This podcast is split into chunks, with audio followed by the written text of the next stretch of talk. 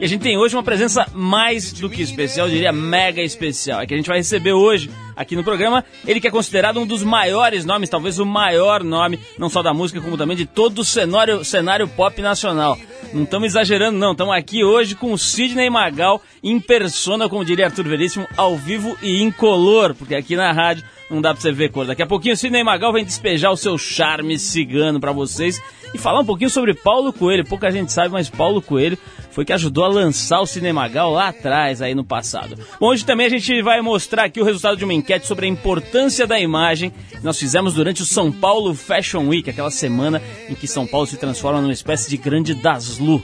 Né, vira uma Daslu metropolitana e fica todo mundo bem fashion. Você vai ouvir agora, uns depo daqui a pouquinho, uns depoimentos colhidos durante o São Paulo Fashion Week. Se eu fosse você, ficava por aí com o rádio ligado, porque daqui a pouco tem Sidney Magal por aqui. A gente já começa com Soundgarden, outshined.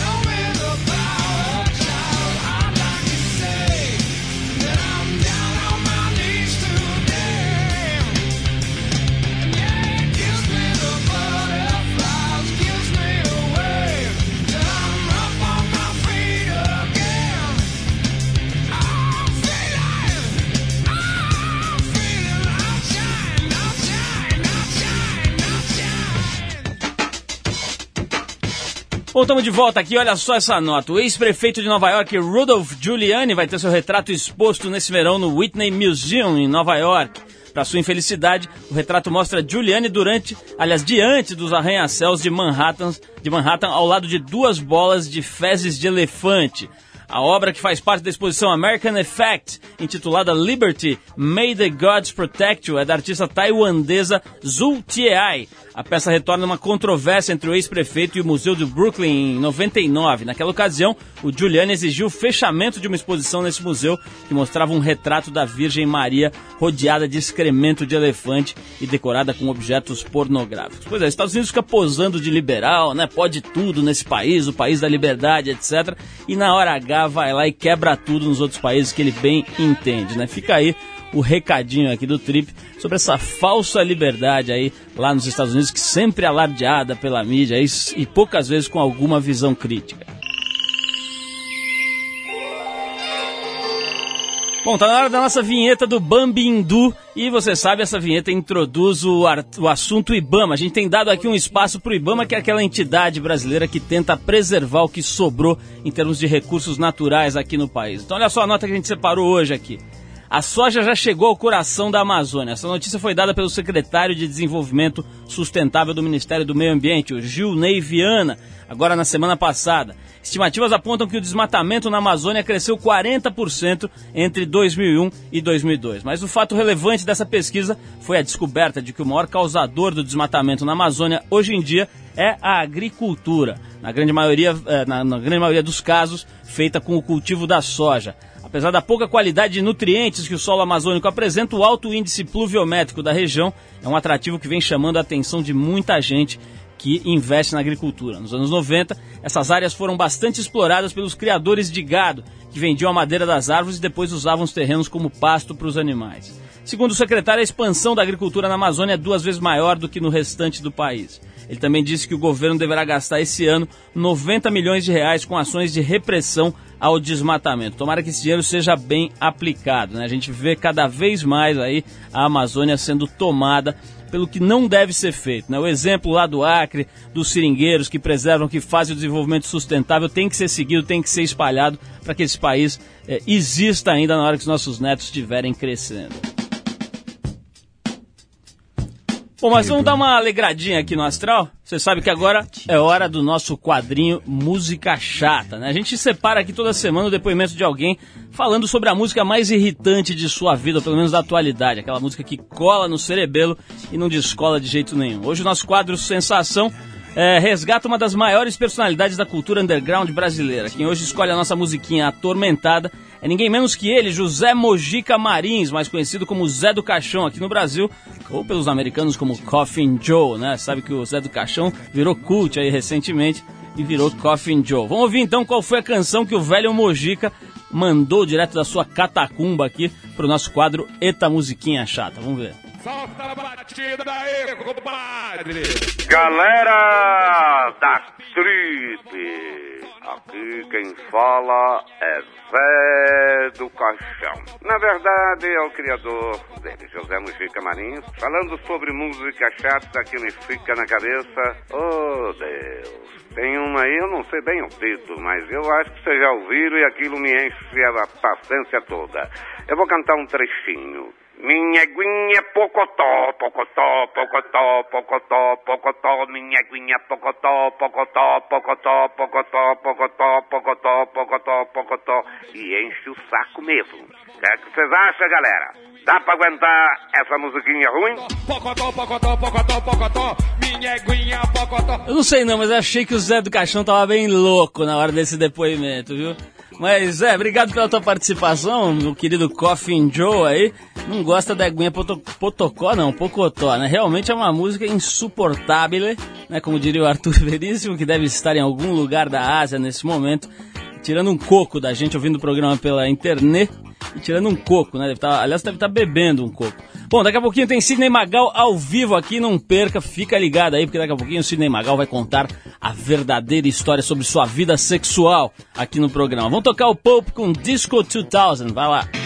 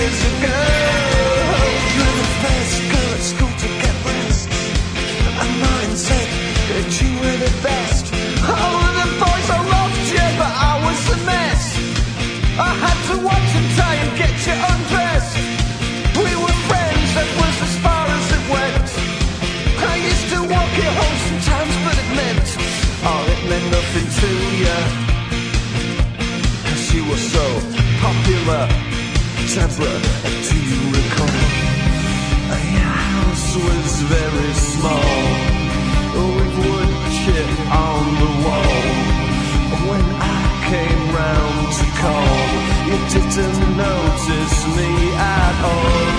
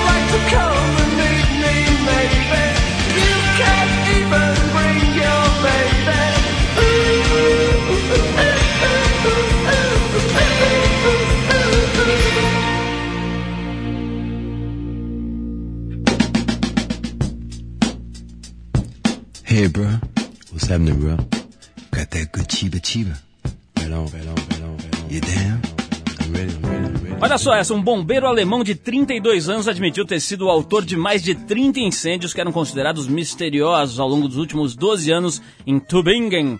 Tô, minhas pronúncias aqui tá, tá, vencido já, meu estoque de IASI aqui. Bom, cansado da monotonia da pequena cidade ao sul da Alemanha, o bombeiro declarou que incendiava certos lugares porque realmente gostava de apagar incêndios. Não aconteceu muitos incêndios na cidade, ele cuidava de produzir alguns. Os danos totalizaram cerca de 150 mil euros, algo em torno de 480 mil reais hoje. O bombeiro chegou a colocar fogo em um único estábulo de ovelhas em três ocasiões diferentes. A polícia o deteve na semana passada na sequência de dois incêndios suspeitos. Quer dizer, além de gostar de tocar fogo e apagar, ele devia gostar de um churrasquinho, né? Porque esse estábulo de ovelha aí deve ter saído umas costelas interessantes. Tiba, tiba.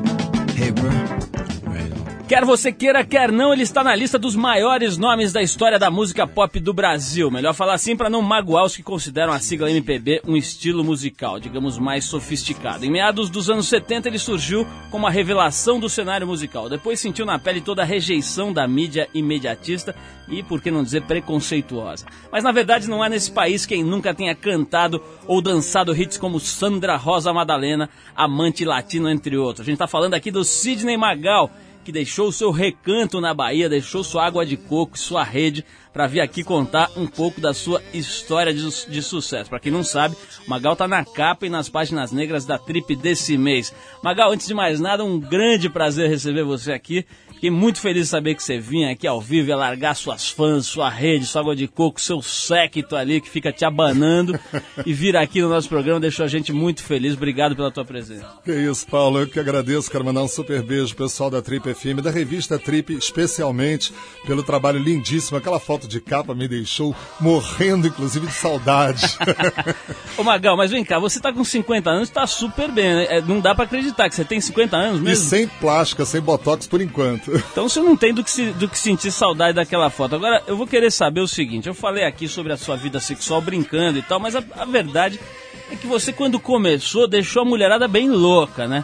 Mulherada via você chegando ali com aquela calça eh, de cintura baixa, aquele chacoalhão de quadril ali. Ficava, a minha namorada é uma que já falou que quando ela tinha 12 anos, ela olhava na televisão e ficava meio esquisita, meio diferente. Como é que foi essa história? Você planejou isso tudo? Você ficou treinando em casa? Não, não, não. A, a- a gravadora montou esse personagem? Conta o comecinho do personagem Sidney Magal, o cigano tesudo. É muito bom até a gente poder falar sobre isso, porque sempre foi uma coisa que me incomodou no início de carreira. Eu me lembro de uma matéria feita pelo Jornal do Brasil na época, 1978, por aí, quando eles começaram a me comparar com John Travolta, inclusive de uma forma pejorativa, dizendo que um Sidney Magal era demais, um John Travolta era de menos, era pouco. E as pessoas alegavam muito que eu tinha sido uma criatura do Dr. Frankenstein, que seria o Robert Levy e o Paulo Coelho, que teriam colocado no laboratório o bebê de proveta Sidney Magal e tinham construído a minha imagem, minha performance e tudo mais. Só que, na verdade, eu comecei a cantar muito antes disso. Eu comecei a cantar com 14, 15 anos de idade. Lógico que não tinha um estilo próprio ainda, estava à procura de alguma coisa que me deixasse muito à vontade no palco. E com essas experiências todas, acabei indo parar em 1971 na Europa. E comecei a cantar para um público totalmente desconhecido que me deixava muito à vontade. Já que to- podiam falar à vontade de mim, muito mal ou muito bem, eu ficava de qualquer maneira. Eu usava calças de boca muito larga, eu cantava de saltos de 8, 9 centímetros, apesar do meu 1,90m. Inclusive, quando você falou do maior ídolo pop, eu pensei que você estava se referindo a 1,90m. Mas, de qualquer forma, eu comecei ali a buscar uma, uma, uma personalidade para o Sidney Magal, que sem dúvida é um personagem criado por mim em 1971, para ser exato. E aí comecei, tenho fotos, inclusive, de jornais da Itália na época, eh, com, parecidas com essa que você publicou, inclusive, que vocês publicaram na capa da Trip, que era um casaquinho, só que era um coletinho de, de cabra montanhesa, curtinho, de barriga de fora, de peito de fora, que naquela época eu podia, e com uma calça de veludo lilás, com um sapato todo colorido de camurça, e era o Sidney Magal que cantava de tudo, cantava rock, cantava samba, MPB pura, enfim, fazia de tudo um pouco. E aí eu comecei realmente a descobrir quem era o Sidney Magal que eu tanto curti e que as pessoas curtiam também no palco. Voltei para o Brasil, comecei a cantar em churrascarias, em boates, fiz de tudo um pouco e ali fui vendo que realmente o Sidney Magal existia. E foi exatamente em 1976 que pintou a Poligram o Paulo Coelho, que estava à procura exatamente de uma figura como aquela. E aí deu tudo certo, foi a sopa no mel, como se diz por aí. Mas é, tem uma história que eles te acharam numa churrascaria, né? O Paulo Coelho, então, nessa época, devia estar buscando ali uma picanha fatiada. De repente deu de cara com esse verdadeiro cigano sexy aí, que já, você já estava nessa ocasião já meio nessa pinta de cigana? Já, já, já. tinha- Inclusive a música mais forte do meu repertório nas churrascarias era Granada. Olha que coisa louca. Eu cantava Granada no final, muito louco, vestido com roupas muito coloridas. E quando dava o agudo final de Granada, as mulheres jogavam rosas em cima do palco. E era uma coisa impressionante, porque eu era muito jovem. E normalmente não era um repertório de cantores jovens. Então foi uma coisa muito legal. Foi quando exatamente o Livio e o Paulo Paulo Coelho, começaram a me observar e quando houve o convite para gravar o primeiro disco. Você encontra ainda com o Paulo Coelho? O Sidney já cruzou agora Já, que ele tá já, famosão e já. tal? E você acha que o cara mudou muito, tá diferente? Como é que é a tua visão? Olha- Você acha que ele tá meio dando uma enganada geral? aí? É, inclusive isso ficou meio parecendo que eu disse muito isso na minha matéria da Trip, porque o que eu acho é o seguinte, é que é tão estranho quando cobram de mim uma personalidade, um comportamento de acordo com o que eu apresento como Sidney Magal, que quando se tratam de outras pessoas inte- intelectualmente mais respeitadas, as pessoas não vão fundo. Por exemplo, Paulo Coelho, ele fez um trabalho maravilhoso ao lado do Raul Seixas, que é um trabalho inesquecível, é realmente o rock brasileiro como era feito na década de 70, 60, e de repente escreveu o roteiro do meu filme, do Amante Latino de Sidney Magal, fez várias versões de músicas para Sidney Magal e depois se transformou num grande escritor. Que o cara tem talento na menor dúvida, que é uma inteligência na menor dúvida. Agora, qual seria o estilo de Paulo Coelho? Aí ninguém pergunta, porque o estilo de Sidney Magal querem que seja o mesmo eternamente durante anos e anos. Então foi por isso que eu disse, eu acho que todo mundo tem direito a fazer de tudo um pouco, se procurar para se achar realmente, ele se achou, tá ganhando muito dinheiro, parabéns Paulo Coelho, você é um gênio, só posso dizer isso. Sidney, me diz uma coisa, além da mulherada que já de longa data, eu vi na festa lá da TPM, que a mulherada, todo tipo de mulher, né? As patricinhas viraram loucas, as loucas viraram patricinha, ficou todo mundo ali querendo tirar foto com o Sidney Magal. Agora eu quero saber da Chabilândia, o mundo gay. Quero saber se os, se os gays também ficam tentando te agarrar, se eles gostam da tua música, como é que é a sua relação com o mundo gay, no bom sentido. Graças a Deus, graças a Deus, eles também curtem muito meu trabalho. Porque é muito discutido isso. O meu lado feminino se fez muito presente na década de 70 e por isso mesmo chama muita atenção. É lógico era taxado de bicha por todo mundo, os maridos enciumados, os namorados enciumados, e as mulheres brigavam para dizer que aquilo era sensualidade. Eu, na verdade, nem sei o que era, te confesso que eu botava para fora o meu lado masculino e feminino com a mesma dosagem, porque eu acredito que o artista não tem sexo, não tem religião, enfim, não tem nada, não tem crença. O artista é apenas um personagem que está ali para alegrar as pessoas. Então, graças a Deus, o público gay adora o Magal. E eu me deixo adorar porque eu acho que não existe mundo gay, mundo homossexual, heterossexual. Isso não existe. Existem pessoas cheias de fantasia, com vidas extraordinárias e que selecionam e escolhem o seu gosto, a sua vontade. Se eu faço parte do gosto da maioria das pessoas, eu não posso discriminá-las de jeito nenhum. Sidney, vou pedir pra você guardar um pouquinho. O Edu tá lá na porta brecando a quantidade enorme de fãs, inclusive alguns chabis desesperados querendo entrar aqui pra agarrar o Sidney. Estão loucas lá fora. Sid- Sidney já vai falar com vocês todos e beijar vocês todos, mas a gente vai ouvir uma musiquinha agora que é do Aerosmith com o Run DMC, né? Uma das primeiras fusões do rock and roll com o rap e tal. E é um clássico já, chama-se Walk This Way. E daqui a pouco a gente vai falar mais com o Sidney Magal ao vivo aqui. Eu vou querer saber se ele deu uns pega em alguma chacrete. Vamos lá, Run DMC e Aerosmith com Walk This Way. Vai lá.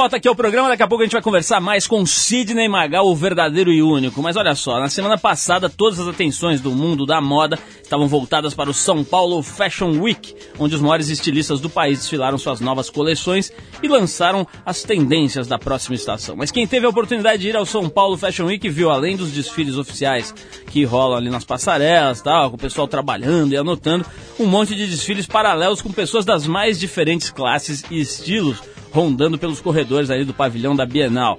Nossa produção foi até lá, procurou pelos tipos mais exóticos e exibidos que transitavam pela, pelo evento e fez a seguinte pergunta: Que sacrifício vocês já fizeram pela imagem? Vamos ver o que o, que o pessoal que estava andando ali pelo Fashion Week respondeu.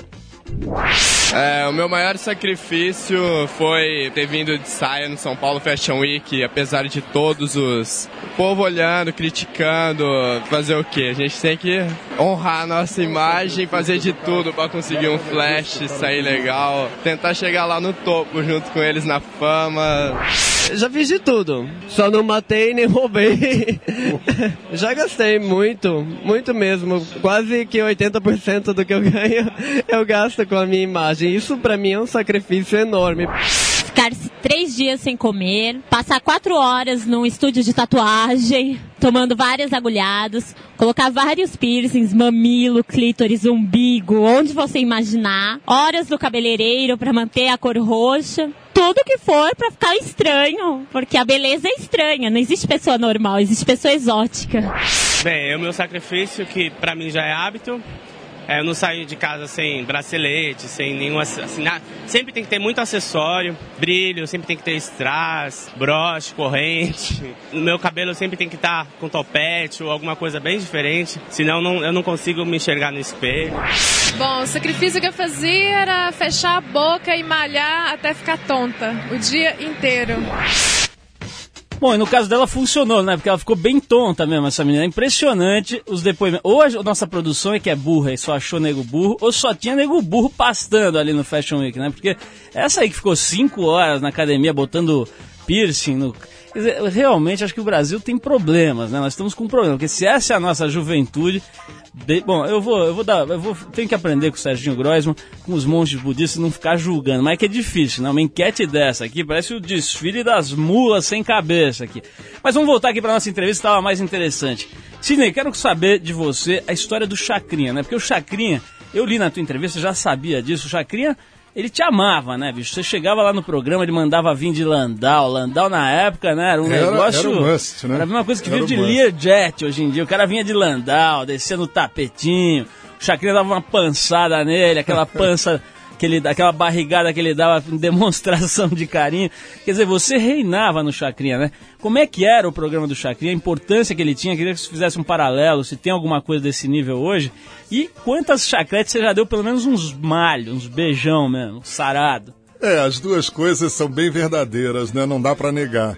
É, essa coisa do Chacrinha que é única e eu sou fanzoco das pessoas que têm personalidade única, características únicas. E o Chacrinha não dá, não dá. Por mais que apareçam coisas similares e tal, não vai dar pra gente sentir a mesma emoção, a mesma energia, porque era muito autêntico foi criação dele, quer dizer, era um personagem. Eu acho máximo aquele que tem um personagem, trabalha com esse personagem, inclusive para não ficar tão vulnerável, que é o meu caso. Então eu acho que o Chacrinha, ele fez tudo o que podia fazer pela música popular brasileira. Ele no seu programa mesclava e mostrava o quanto o Brasil é criativo, o quanto dá realmente para se colocar MPB pura. Ele botava eh, Caetano Veloso, Roberto Carlos, Sidney Magal, Odair José, música sertaneja, enfim, de tudo rolava no programa porque o programa era musical e a finalidade do programa era mostrar o cenário da música popular brasileira. A música perdeu muito porque agora está uma pobreza, a gente sabe disso. Os apresentadores são sensacionais, existem alguns que eu adoro particularmente, mas eles não conseguem ter a espontaneidade do Chacrinha porque são regulados por Ibope, regulados por merchandising e tal. Então já fica uma coisa meio complicada. Aquele homem se permitia tudo. Ele mexia com as pessoas ao vivo, ele brincava com as pessoas. Tem uma história de Chacrinha que é antológica, extraordinária, quando ele disse uma vez, brincando para um cara no ar, um cara que chegou lá barrigudão, E ele disse: E aí, meu amigo, como vai? Vai bem? Isto é chope ou é neném? Aí o cara virou pra ele e disse assim: Eu vou bem, obrigado. O senhor é um homem ou um viado? E aí não tinha jeito de tirar do ar a brincadeira do cara, porque ele brincava, tinha que suportar as brincadeiras de todo mundo. Então, essa irreverência, essa coisa única não vai existir. E eu devo muito da minha carreira. Essa história do tapete vermelho é verdadeira, das fãs se rasgando, todo mundo enlouquecido. Era uma coisa muito espontânea, que me deu muitas alegrias e por isso mesmo fez com que minha carreira resistisse esse tempo todo. Agora, Magal, tem o seguinte também, esse é o lado bom do Chacrinha. Agora, dizem também que ele foi o criador do, aj- da jabaculê, do jabaculê, né, do jabá, da pagar para tocar as músicas na televisão. Quero saber se isso é verdade, se você ficou sabendo, ou se você vai proteger a Não. memória do finado. Não, não, não vou proteger, não. É lógico que a gente sabe que quanto mais meio de comunicação tem poder, tem força, mais ele se aproveita disso. Isso continua existindo hoje. Acredito que existisse por parte da produção do Chacrinha alguma coisa nesse gênero. Não posso garantir, porque na época, devido à minha eh, inexperiência, por ter um empresário atrás de mim, atrás de mim no bom sentido, vamos consertar tudo aqui, atrás de mim, eu tinha ali um cara que cuidava de tudo e não me deixava eh, presenciar as coisas que eram feitas. As gravadoras eu tinha muito pouco acesso às trambicagens, às coisas que elas faziam, mas com certeza não era tanto como hoje. Hoje a coisa está oficial, hoje a gente está sabendo de tudo que se tem que pagar para se tocar, para se aparecer. E naquela época não, naquela época era uma coisa meio de agradecimento. Já que vocês lançaram, já que vocês fizeram, então eu vou te presentear. Quer dizer, o jabá era meio que depois, era meio atrasado. Mas as coisas existem assim no mundo inteiro, a gente imita muito os Estados Unidos, você sabe disso, e lá também a coisa funciona desse jeito. Bom, mas é, eu quero saber o seguinte, a pa- parte mais importante da pergunta você não respondeu, que é o fala. seguinte.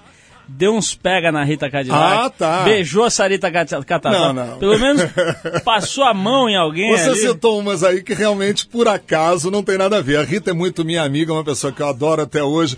Frequento a casa dela junto com minha mulher Magali. Nunca tivemos nada. Mas, sem dúvida, existiram umas duas ou três, como Fernanda Terremoto, Fátima Boa Viagem, que inclusive foi levada por mim para o Chacrinha, porque antes era uma dançarina de, de casas noturnas lá no Rio de Janeiro. Então, eu tive alguns flertezinhos, alguns namorozinhos, com certeza com Chacrete. Quem não teve, né?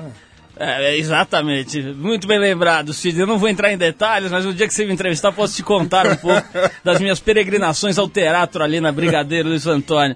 Ô, ô, Sidney, vamos tocar, vamos, vamos fazer umas perguntas aqui. A produção fez uma, colheu umas perguntas. Aí eu tenho uma pergunta do Casé, tenho pergunta também do Pedro lá da Folha. Vamos, vamos, vamos soltar o Casé. Podemos soltar o Pedro primeiro? Pedro, Pedro Alexandre Sanches lá da Folha de São Paulo, do Caderno Ilustrado, um cara que escreve muito legal sobre música, fez uma pergunta pra você. Solta. Oi, pessoal da Trip, aqui é o Pedro Alexandre Sanches, repórter e crítico da Folha de São Paulo. O que eu queria perguntar para o Magal é o seguinte: a gente se acostumou durante a década de 70 a ver que, que a música brasileira tomou muitos rumos, mas dois rumos principais que eram muito afastados um, um do outro, que era de um lado isso que a gente chama de MPB, com Caetano Veloso, Chico Buarque, esse pessoal, e do outro uma coisa que na época era chamado de música cafona, nos anos 80 passou a ser chamado de música brega e tal. E eu sei que, que o Magal deve ter sido muito, muito mais vezes identificado com essa vertente da música cafona ou brega do que a MPB ou, ou outra coisa dessas aí. E o que eu queria saber do Magal é assim, como que ele vê isso, se ele acha que faz sentido essa, essa distinção, se ele é, acha que é tipo de preconceito que ficou comum de ser praticado entre a galera da MPB, com letra maiúscula e tal. E por último, saber se ele gostaria de ser visto como um cara da MPB, que esse preconceito caísse e sua música pudesse ser vista como música popular brasileira, ou se ele nunca pensou nisso. Bom, não, é uma pergunta, é uma crônica, né? Mas acho que deu pra sacar aí, Com né? Certeza, com certeza. E é muito fácil também responder a tudo isso, porque o próprio tempo foi mostrando tudo isso. Eu acho que esse preconceito que existia na época muito forte era mais um preconceito social. Se nós formos analisar muito bem tudo isso, as músicas po- populares brasileiras, os clássicos da música popular brasileira, eram músicas muito simples, despretensiosas nas suas letras, poeticamente mais ricas, sem dúvida. Agora, o preconceito social era aquela história, a música que era absorvida pelo público eh, classe média ou classe baixa, como chamavam na época, as pessoas mais simples, mais humildes, quando gostavam, porque têm os seus sentimentos mais à flor da pele, quando gostavam imediatamente de um artista, automaticamente as outras pessoas de outras classes discriminavam. Porque não ficava bem você passar pela cozinha e parar para ouvir rádio com a tua empregada. Não ficava bem o lixeiro da tua rua comentar com você que adora o Magal e você concordar com isso. Então esse preconceito social existia de uma forma muito forte, as rádios FM não executavam, os artistas populares, e ficava essa coisa de MPB é uma coisa e música popular brega é outra coisa. Eu acho que isso, graças a Deus, já se desfez muito, infelizmente, de uma forma errada, porque hoje em dia a gente tem a música de má qualidade sendo considerada MPB, as tendências da música popular brasileira, mas de qualquer forma deixou com que todo mundo ficasse à vontade, que as rádios FM se abrissem, que todos os meios de comunicação se abrissem para todos os artistas. Agora, quanto a fazer parte da história da música popular brasileira, eu não fico triste, porque eu queiram ou não, parte da música popular brasileira. Sou um artista popular, tenho quase 30 anos de carreira, fiz um trabalho honesto, um trabalho bonito, um trabalho que sempre foi feito com muito carinho, com muita dedicação, então não tenho mais mágoas nem problemas com relação a isso. Agora que na época foi duro, sem dúvida foi muito duro o preconceito social no Brasil. Fora que foi um agente importante na liberação da sexualidade da mulherada, né? A mulherada já saía ali, o Magal chegava na, no chacrinha, a mulherada já saía, Você arrancava tá querendo dizer que eu soltava a franga, não é isso? Não, de jeito nenhum. A mulherada, que fica- eu fiquei impressionado na festa da TPM, tinha umas patricinhas ali com aquelas bolsinhas Chanel, tirando onda de, de madame. A hora que o Magal entrou na passarela, era bolsa Chanel pra um lado, Louis Vuitton pro outro e tal. E as mulheres se transformaram na maricota da cozinha ali, que é essa que você citou, né? É, e fica todo mundo louco. Mas, Hoje, graças a Deus, isso já passou, graças a Deus. quero saber mais. Daqui a pouco você falou aí negócio de música ruim. Vou querer saber um pouquinho da tua opinião sobre certos artistas que hoje estão emplacando aí no rádio. Mas antes quero te contar uma história. Olha só isso aqui, sobre rock and roll que eu sei que você gosta. O ex-vocalista dos Stooges, o Iggy Pop, famosíssimo Iguana, né, do rock and roll, depois de 30 anos voltou a gravar com seus antigos companheiros de banda. O Iggy e os irmãos Ron e Scott Ashton gravaram quatro novas canções para o próximo álbum solo do cantor, Skull Ring, que vai ser lançado até o fim do ano. O CD vai trazer ainda participações de artistas de gerações mais recentes como Sum 41, o Green Day e o Peaches. O Iggy e os irmãos Ashton vão fazer ainda dois shows nos Estados Unidos antes do lançamento desse disco, Skull Ring.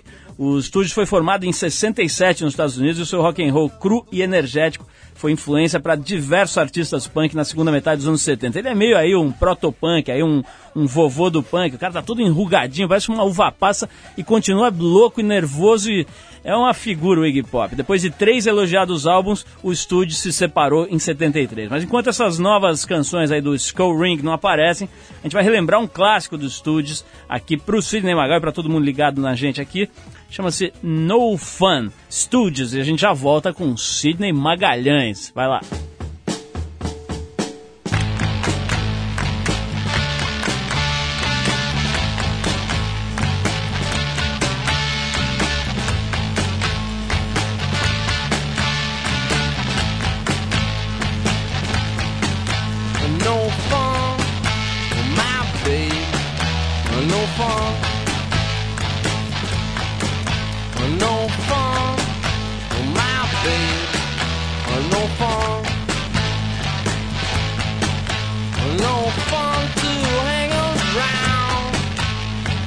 Feeling that same old way. No fun to hang around. Freak out for another day.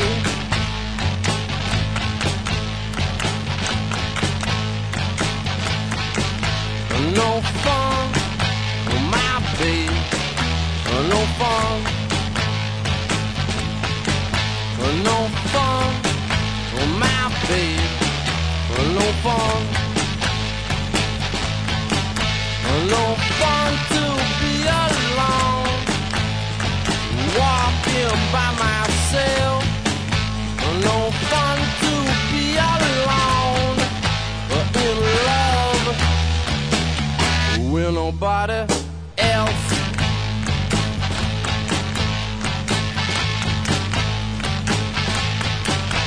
Well, maybe go maybe stay at home, or maybe call mom on the telephone. Well, come on.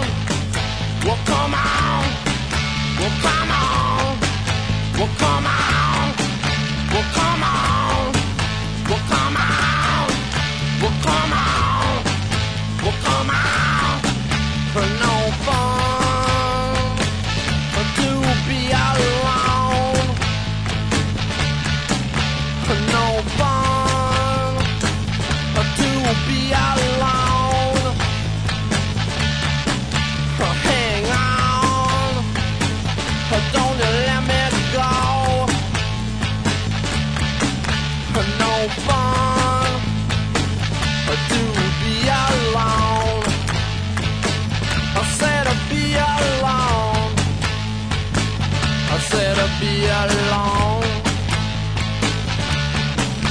know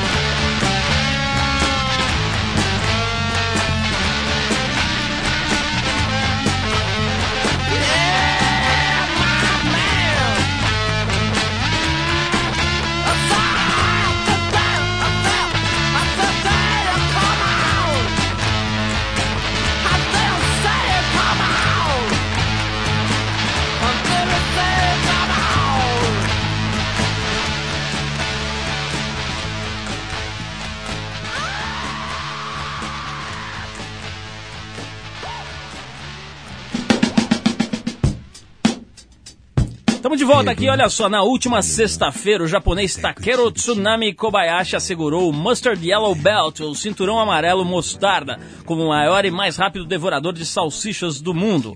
Kobayashi venceu a competição pelo terceiro ano seguido ao engolir 44 cachorros quentes em 12 minutos, seis a menos que a marca que lhe rendeu o recorde mundial. Insatisfeito, o nipônico de 25 anos e 59 quilos apenas socou a mesa e depois bateu com a cabeça na mesa, completamente frustrado. Ou alterado, né? Porque imagina que ele comeu de jornal aí nessa salsicha. Bom, a grande esperança dos Estados Unidos era o ex-jogador de futebol americano William Perry. Pesando 190 quilos, três vezes mais que o nosso Tsunami, o americano abandonou a prova na metade, comendo apenas um cachorro quente por minuto.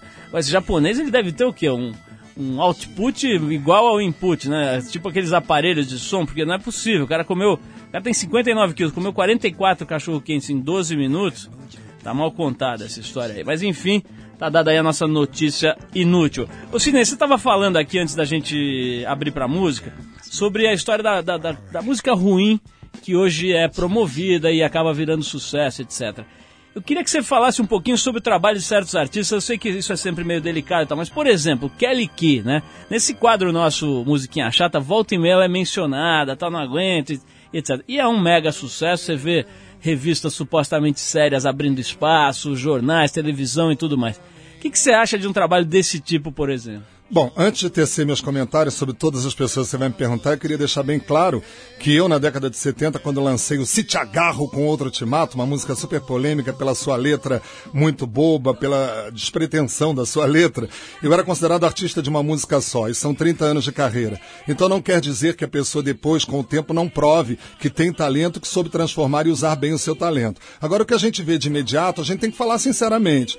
Eu acho que hoje, quando se faz, quando se lança um produto, se fabrica um produto para a mídia, para ser um sucesso, tem que se ter muito cuidado, porque as pessoas não sustentam, às vezes, nos seus shows ao vivo, eh, com o talento pessoal mesmo em cena, a, a sua carreira. Então fica aquela coisa de dublar na televisão, de apresentar nas rádios o seu sucesso, e depois, quando vai ter o contato verdadeiro com o público, morre na praia, porque não tem realmente aquele pique de um artista profissional e não tem talento suficiente. Eu acho que a Kelly Key, ela tem uma voz bonitinha, dá, dá para fazer um repertório legal, ela pode ficar numa praia que de repente muita gente não, não frequenta, que é uma praia quase única, por isso o sucesso dela. E de repente pode ser usado isso, isso pode ser muito bom. Agora ela tem que saber transformar isso numa carreira duradoura, senão vai ser mais uma, mais uma, mais uma da indústria fono- fonográfica para a gente consumir e deixar de lado. Tem uma voz bonitinha, não é um grande talento, agora dá para ser usada pela mídia. O Cinevão, nós, nós fomos pra rua conversar com gente, com um monte de gente tal, sobre o, o teu trabalho. E o Casé, da MTV, que também faz poesia, escritor, etc., eu já apresento alguns programas lá na MTV, quis fazer uma pergunta pra você. Vamos ouvir? Fala aí galera da Trip, e aí doutor Paulo Lima, como é que tá todo mundo? Aqui quem tá falando é Casé Peçanha da MTV. É... Fala Sidney Magal! Tive a oportunidade de ver você desfilando de maneira elegante na Cavaleira, São Paulo Fashion Week e eu fiquei com aquela pulga atrás da orelha. E Sandra Rosa Madalena, como é que vai? Existe ainda? Foi sua grande paixão? Por onde anda Sandra Rosa Madalena? Olha aí, Casé, você tá careca de saber coisas da minha carreira. E eu acho o seguinte, agradeço a elegância que você colocou aí para definir o meu desfile na Cavaleira, porque as pessoas cobraram muito depois, tipo, Magal, eu pensei que você ia dar uma de Magal no meio, uma diamante latino, ia dançar um pouquinho. E eu achei realmente que, em respeito à Cavaleira, o desfile bonito que fez misterioso com o tema indiano, eu tinha que me comportar com todo aquele mistério, aquela coisa oculta da Índia. E fiquei até tímido demais, mas isso transformou num gesto elegante meu em respeito, sem dúvida, ao nosso querido russo louco, que, russo louco, aí, turco louco. Pode eu sabia ser. que eu ia falar isso. Pode bicho. ser russo louco Porque umas também, três vezes lá no desfile eu falei, cadê o russo louco? Você é turco? Eu digo, tá bom, bicho. É que as palavras são muito parecidas.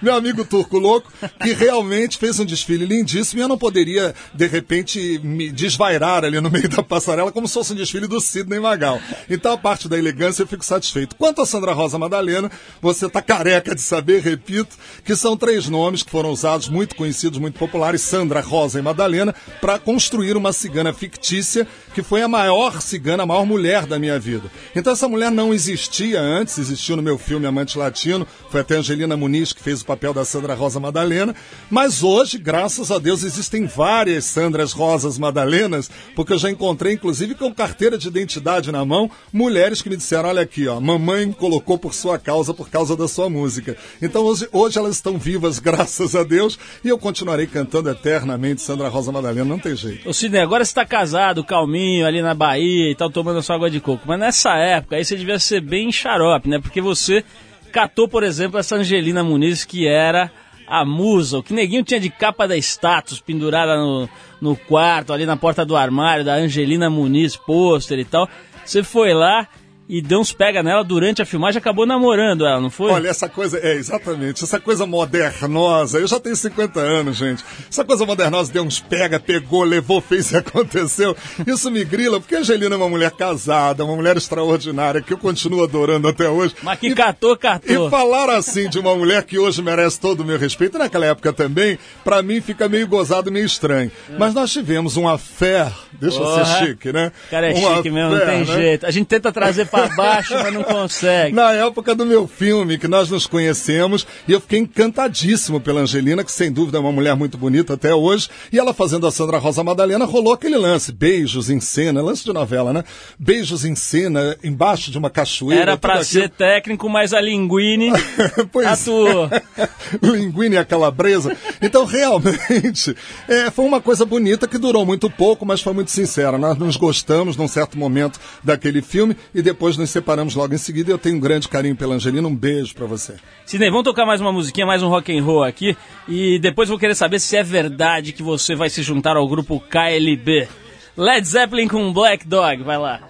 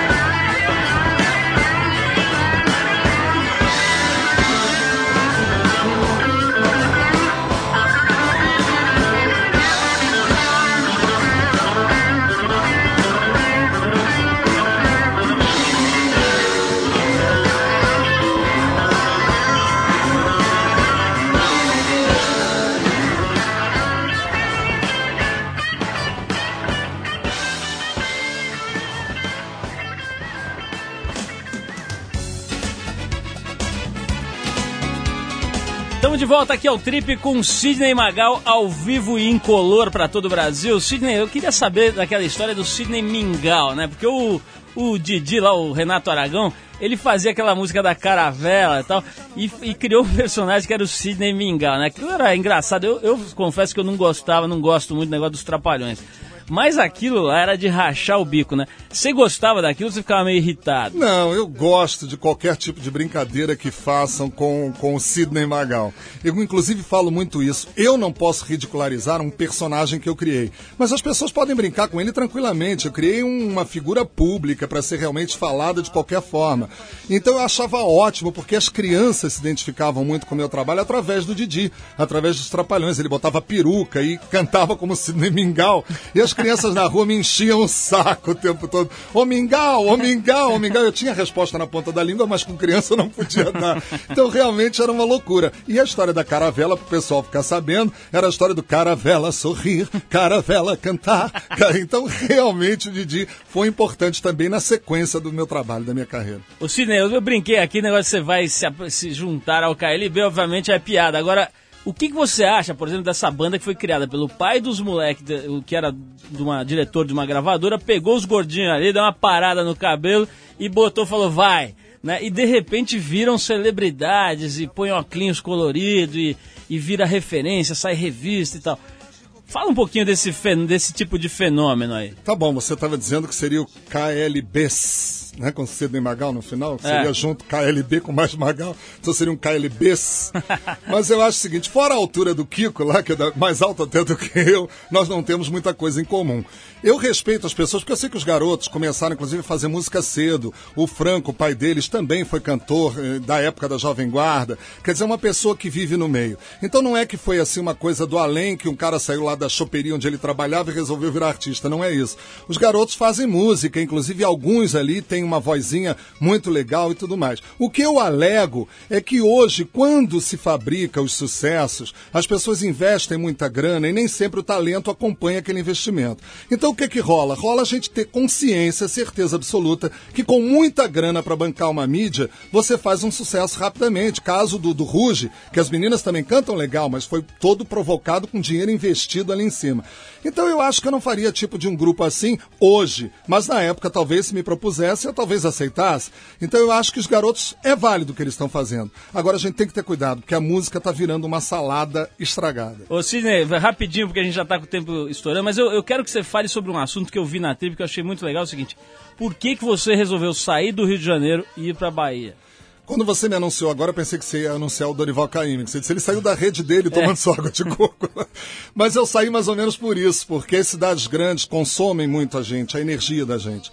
A gente dá e recebe muito pouco em troca das cidades, da vida das cidades. Então eu fui à procura de um lugar que me reabastecesse, que me desse muita energia para eu poder transformar isso para o meu trabalho e levar isso para as pessoas de uma forma saudável. Levei meus filhos porque eu não queria que realmente eles criassem, se criassem em cidades como Rio e São Paulo, que são terríveis para se criar realmente filhos. É, é fácil você se adaptar. Agora, os resultados nem sempre são satisfatórios. E eu os levei, estou muito satisfeito, há cinco anos e meio morando na Bahia, não pretendo voltar tão cedo, uma vida super saudável. E quando venho, me sinto super artista, porque aí fico uma semana, volto para lá, me recarrego, volto de novo. Então a explicação é essa, é a energia que eu preciso cada vez receber mais. Agora, você tá com o Tutu, Sidney? Você juntou uma verba aí ao longo dessa sua carreira ou tá meio na pindaíba? Juntei muito, perdi muito, mas não com loucura, não jogando fora, mas até tentando investir na própria carreira, fazendo coisas que eu acreditava, ficando em espaços de discos e de sucessos e de mídia, espaços longos que prejudicam muito a gente, que a gente acaba ficando com um padrão de vida muito alto. Hoje eu vivo dignamente, dou tudo do melhor para os meus filhos, mas te confesso que eu não poderia parar de cantar e viver lá em Itaparica, onde eu tenho uma casa de veraneio, viver em Itaparica na rede tomando água de coco. Ainda não dá para isso, não. Eu quero cantar mais e faturar mais. Quer dizer, você não chegou no estágio do Arthur Veríssimo, né? Que essa hora tá em e tomando um daiquiri às nossas custas, É, né? mas também depois vem pra cá e fica pedindo emprego pra todo mundo. Muito bem lembrado, o homem que pede emprego para os entrevistados. Sidney, queria te agradecer a presença e dizer que você está aí, é, é, é, é, por favor, com o microfone aberto para falar do teu filme, dos seus shows, do que você quiser aí, pra gente se despedir. Bom, Paulo, eu queria te agradecer em primeiro lugar por todo o carinho, não de agora, mas desde o momento em que houve o convite para a Trip, o momento em que houve a festa da TPM, os dois anos da TPM, que foi um momento muito legal, muito bonito. Isso transforma carreiras, isso é bom que as pessoas saibam, porque mexe muito com a cabeça, com os sentimentos de pessoas que ocultavam gostos até por preconceitos. E isso foi muito legal. Participar do show da TPM, em seguida essa matéria lindíssima, inesquecível para mim, da Trip, que está muito bonito, com uma foto, digo de novo, o invejável, morro de saudades. E é esse carinho de você permitir que eu venha até a Trip FM, falar com todo esse Brasilzão aí, mandar um beijo para todo mundo, agradecer de coração essa verdade com relação, respeito com relação ao meu trabalho. E posso dizer que estou aí, vou lançar o 19 disco dentro de alguns meses. Em setembro sai um filme que eu estou esperando muito, que eu tenho uma participação como ator muito bonita, ao lado de Cláudio Abreu Wagner Moura, direção do Vicente Amorim, uma produção da LC Barreto. Esse filme vai ser distribuído pela Globo Filmes e pela Buena Vista, chamado Caminho das Nuvens. É um filme muito bonito que vai estar aí é breve. Você faz papel do o lá, dia Sidney? 11 e 12. Panamá. Eu sou um trambiqueiro que pega gente necessitada, transforma em índio para fazer show do Quarupo em Porto Seguro. Come alguém Por aí no você filme já não? vê. Não, Pô. não pintou Sandra Rosa Madalena. Deu uma, mas- deu uma de buçunda lá, foi lá e não comeu ninguém. Não, inclusive porque minha mulher Magali estava junto comigo nas filmagens. Então é por uma boa causa, por, Por uma, uma boa, causa. causa. Esse filme estreia quando, Sidney? Entre, acredito que a primeira, primeira segunda semana de setembro, com certeza. Bom, vamos todo mundo lá assistir o Cine Magal no cinema. Sidney, obrigado mais uma vez pela tua presença. Manda um abraço pra toda a turma lá na Bahia. E fala da gente no próximo disco aí. Bota a gente na capa ali, aquele agradecimentinho que nós gosta. Olha, eu vou te botar na capa com uma roupa igual aquela minha da Trip, tá bom, não? Vamos com tudo, vamos com tudo. Sidney Mingau. Eu posso fazer o Sidney Mingau. Sidney, obrigado de verdade. Foi um barato fazer a entrevista aqui com você. É, é, a matéria, a festa e tudo. Você tem tido uma, uma, uma atuação desde sempre muito elegante em tudo que você participa, seja brincando, seja fazendo música, seja é, desfilando a sério, agora como lá na, na, na Cavaleira do nosso amigo Russo Louco. E, e eu acho muito legal isso. Quer dizer, o personagem é uma história, a pessoa tem uma conduta legal, uma conduta reta. Por isso mesmo todo mundo se amarra, todo mundo gosta. Sidney Magal, obrigado mais uma vez e a gente vai adiante. Valeu, Sidney. Obrigadão, adorei. Um beijo pra Thaís Glosso também, que eu esqueci, viu, Thaís? Um beijão pra você. Bom, pessoal, a gente vai ficando por aqui com mais esse Trip 89. Esse é um programa independente feito pela equipe da revista Trip, em parceria com a Rede Rock para todo o Brasil. A apresentação é de Paulo Lima com Arthur Veríssimo como consultor na Indonésia. Edição é de Cláudia Lima, produção de Eduardo Marçal, assistência Alexandre Potashev, colaboração Guilherme Maciel e Yuri Dankalov. Nos trabalhos técnicos hoje, o Super Pazinha. Quem quiser escrever pra gente, pode mandar um e-mail para rádio@revistatrip www.cinemagal.com.br. Quero agradecer aqui ao Eliseu Karkoski, também ao Cine Magal, que veio aqui a brilhantar o nosso programa de hoje, ah, e também mandar um grande abraço para o Russo Louco, o estilista Russo Louco, que é o nosso amigo aí da Cavaleira. Valeu, obrigado. Semana que vem estamos aqui com mais um trip para vocês. Valeu.